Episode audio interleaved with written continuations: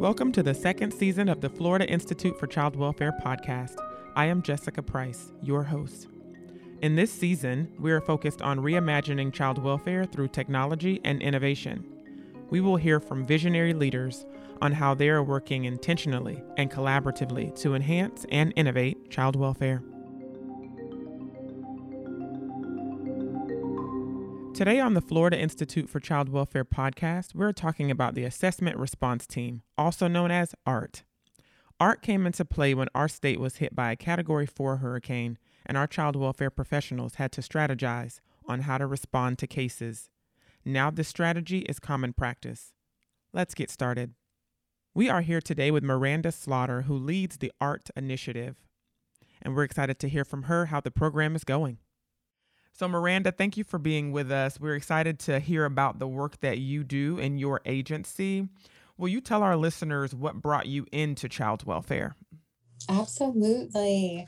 My path to child welfare um, has been a little different for most of my coworkers, and I so admire them for having that social work heart and knowing what they wanted to do so early in life. The bulk of my earlier career, I actually was a forensic death investigator. I did that for several years, and I really enjoyed helping families and, and solving problems and, and putting puzzles together. And then I moved to child welfare in about 2017. I really was seeking a career that would be a little more proactive instead of reactive.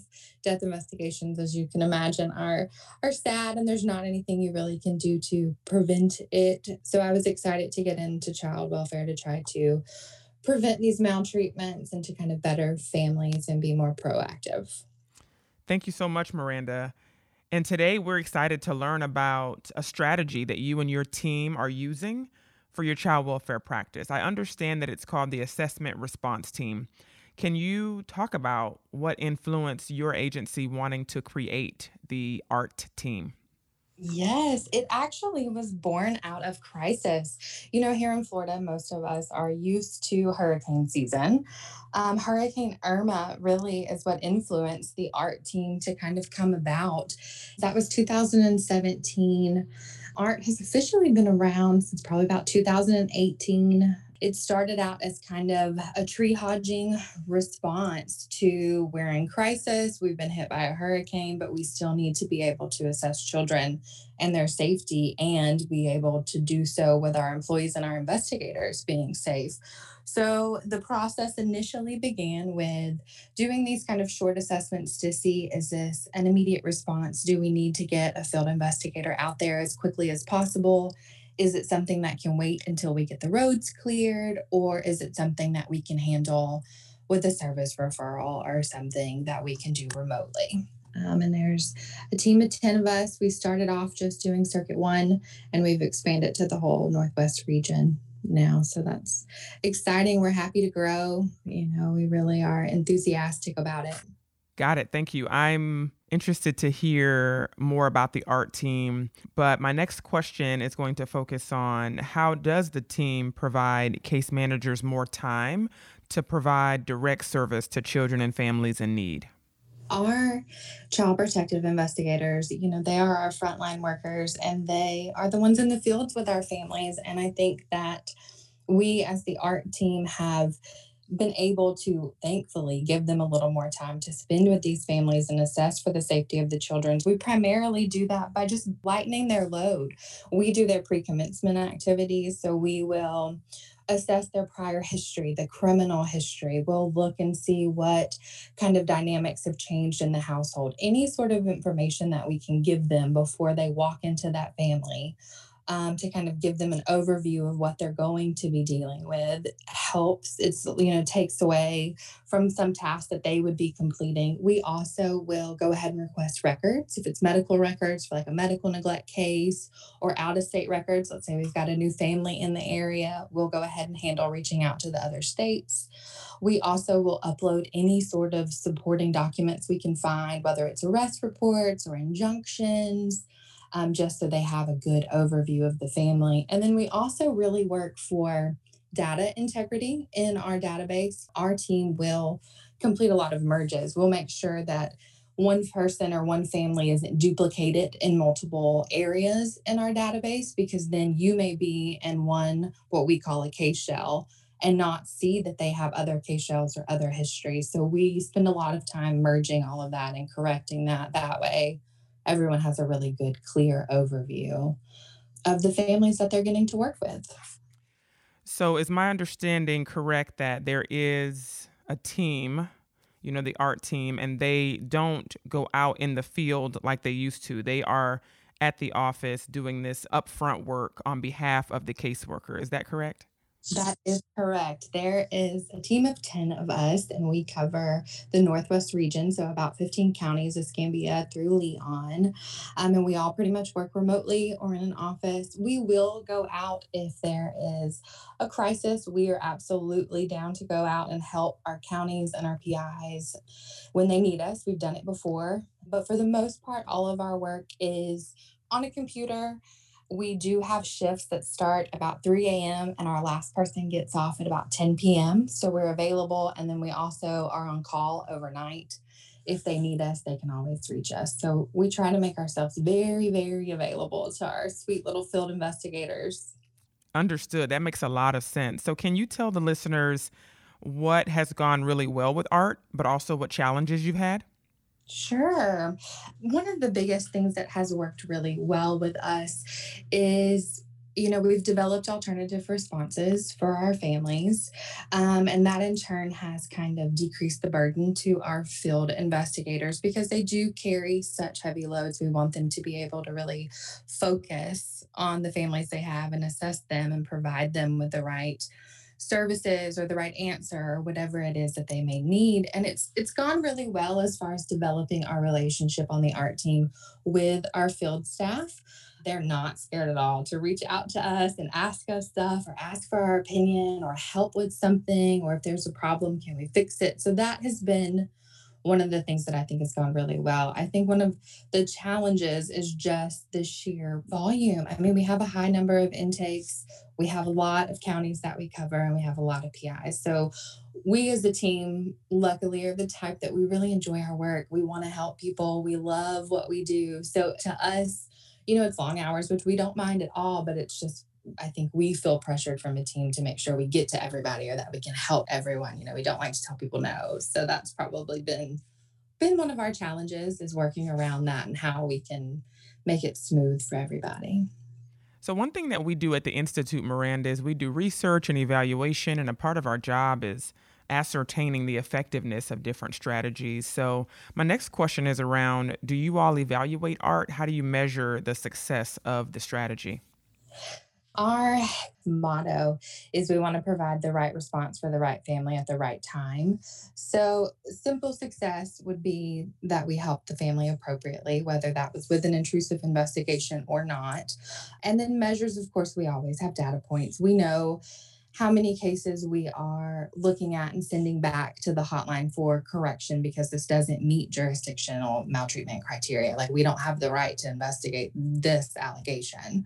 So that obviously alleviates a little bit of the caseload. And then um, developing those alternative responses and being able to handle some things at the art level, like our special conditions reports something that doesn't really rise to the level of abuse or neglect, but it's just something occurring in a family dynamic that maybe they need to talk to somebody. Maybe they need a service referral. A special condition report for us would be like a child on child sexual abuse um, concern, or if we have a parent that needs assistance, like um, an overwhelmed mom just needs a supportive service or some help getting daycare lined up, those things we will handle at our level. So I think that just the numbers of those that we're able to complete and kind of be beneficial to not only the families but to the field or how we kind of measure our success rate. Got it. And I imagine it might also be important to see, like you talked about, how it's helping the caseworker. So the next question kind of goes into, you know, there's always this conversation around turnover and child welfare. I'm curious to hear if you think the art team is enhancing satisfaction among workers or you know are you still seeing turnover but it's still making an impact I think that uh, being a field investigator and being a field supervisor are absolutely the toughest jobs in social work. They just have to be. And I do think that there's a, a really high correlation between retention and support. So I would hope and I feel like us at the art team have been able to be really supportive and hopefully that level of support helps with retention numbers, I haven't seen any actual data, but I do know we've got some investigators who have stuck around for a really long time, and I think it's going really well. And they also have started where in our training hours, like in pre service, when we've hired a new person to be an investigator, we actually will go and talk to them about art. And so they get to know us from the very beginning. It's not something that they learn about later on. So I think the added support to the field and even to the supervisors has hopefully helped with a decrease in turnover. And I think that it's so sometimes when you're in the field and you're overwhelmed, you just need that extra person, you know, encouraging you, saying, Yes, like you're doing it right. I believe in you, you know, and and we're able to pull things up and look at them and give guidance rather rapidly. And I, I do think that that has really been a positive impact to our field. Yes, I love the conversation around how it impacts the field, especially because we do hear discussions about cases that come to our investigators that probably should not have ever, you know, made it to their desks. So I think that that impact alone is essential. You and your art team are able to review cases and say, this really hasn't risen to the level where we need to give it to an investigator for 45 days or 60 days for that matter. So I also want to hear about the scaling of this strategy. Do you have any knowledge or any understanding of other places piloting something similar to the art team? I know it is our goal to eventually go statewide, and that would that would be a dream. I think that the whole state would be really benefited by it. I know some of the areas have the brain, which do similar activities, and they do pre-commencement and they stay with their investigations for the life of the case. They're a little different than us, but again, that extra support I think is absolutely beneficial. It's not quite the same as what we do, but I can't imagine as a field PI how invaluable it would be to have someone else staying with the case with you from start to finish. So I think that us going statewide and helping with the brain would be awesome for our for our families and for our investigators. So yeah, I was sitting here thinking as you were just talking, the idea that the art team, they're people. You all are people that are doing that first review of the case and then giving it to caseworkers. And I'm curious what other technology or other innovation. I, I tell people if we had all of the resources we needed to have technology and innovation, could that enhance the art team? What else could you imagine bringing into the art strategy that would enhance the practice even more? So we heavily rely on our databases. You know, we'll do what we consider a relative search or a means to locate search now. So a relative search, if we are having to take a child into custody, we're sheltering a child, we on the art team will complete a relative search and use all of our known resources to identify any family member or relative that could take that child to try to keep that poor baby out of foster care. Not that we don't have wonderful foster homes, we just try to keep family units together as much as we can. So, any increase in technology would absolutely be wonderful. I think that an integrated system would be super beneficial because we do work so well with our community service providers or DJJ or law enforcement. And it's like there's sometimes where information is just missed because a new investigator gets assigned or a new service provider and it's not all there. We may not know that this family didn't follow up with their referrals or that this ish person had an issue with them. And I think that the lack of communication and availability of that shared information does impact us. We've got really good relationships and can pick up the phone, but having it available in an integrated system would be amazing. And we've also started using SAS Virtual Investigator, which looks at the chronicity of a family. So we can have a little bit kind of a numeric understanding of where they fall like how likely are they to re-enter the child welfare system? Are they chronic with us? How many times have they been the alleged perpetrator on a case? And it pulls it all together in a really streamlined way for us. So that's been a, a new system that we've used and before we wrap up, Miranda, what should someone who might be listening or someone in agencies around the state of Florida if they were interested in starting this, you know, what would your advice be? How should they get started? Is there someone they can call and talk to? Just curious how somebody who's interested in this should go about getting plugged in. Absolutely. You know, they always can reach out to any of us. Our fearless leader, Kim Hobbs, is always available, and she is very enthusiastic about the work we do and sharing her strategies with others. I think that the kind of highlight is just providing the right response for the right family at the right time. Not every family warrants an intrusive investigation and being open minded to alternative responses and kind of thinking outside the box to help families and realize that it may not rise to abuse or neglect. Maybe it's just a family that's in crisis. Maybe there's a dynamic shift. Maybe there's something from a state perspective we can help out with and alleviate it. And I think just being really focused on the families is probably where I would always start. That's where we always view like, does this family need us to be intrusive? Or what's the underlying issue? What can I actually help them with? And change the conversation with the families. And, and it's it's been a really positive experience. And I would love to see other states or programs pick it up.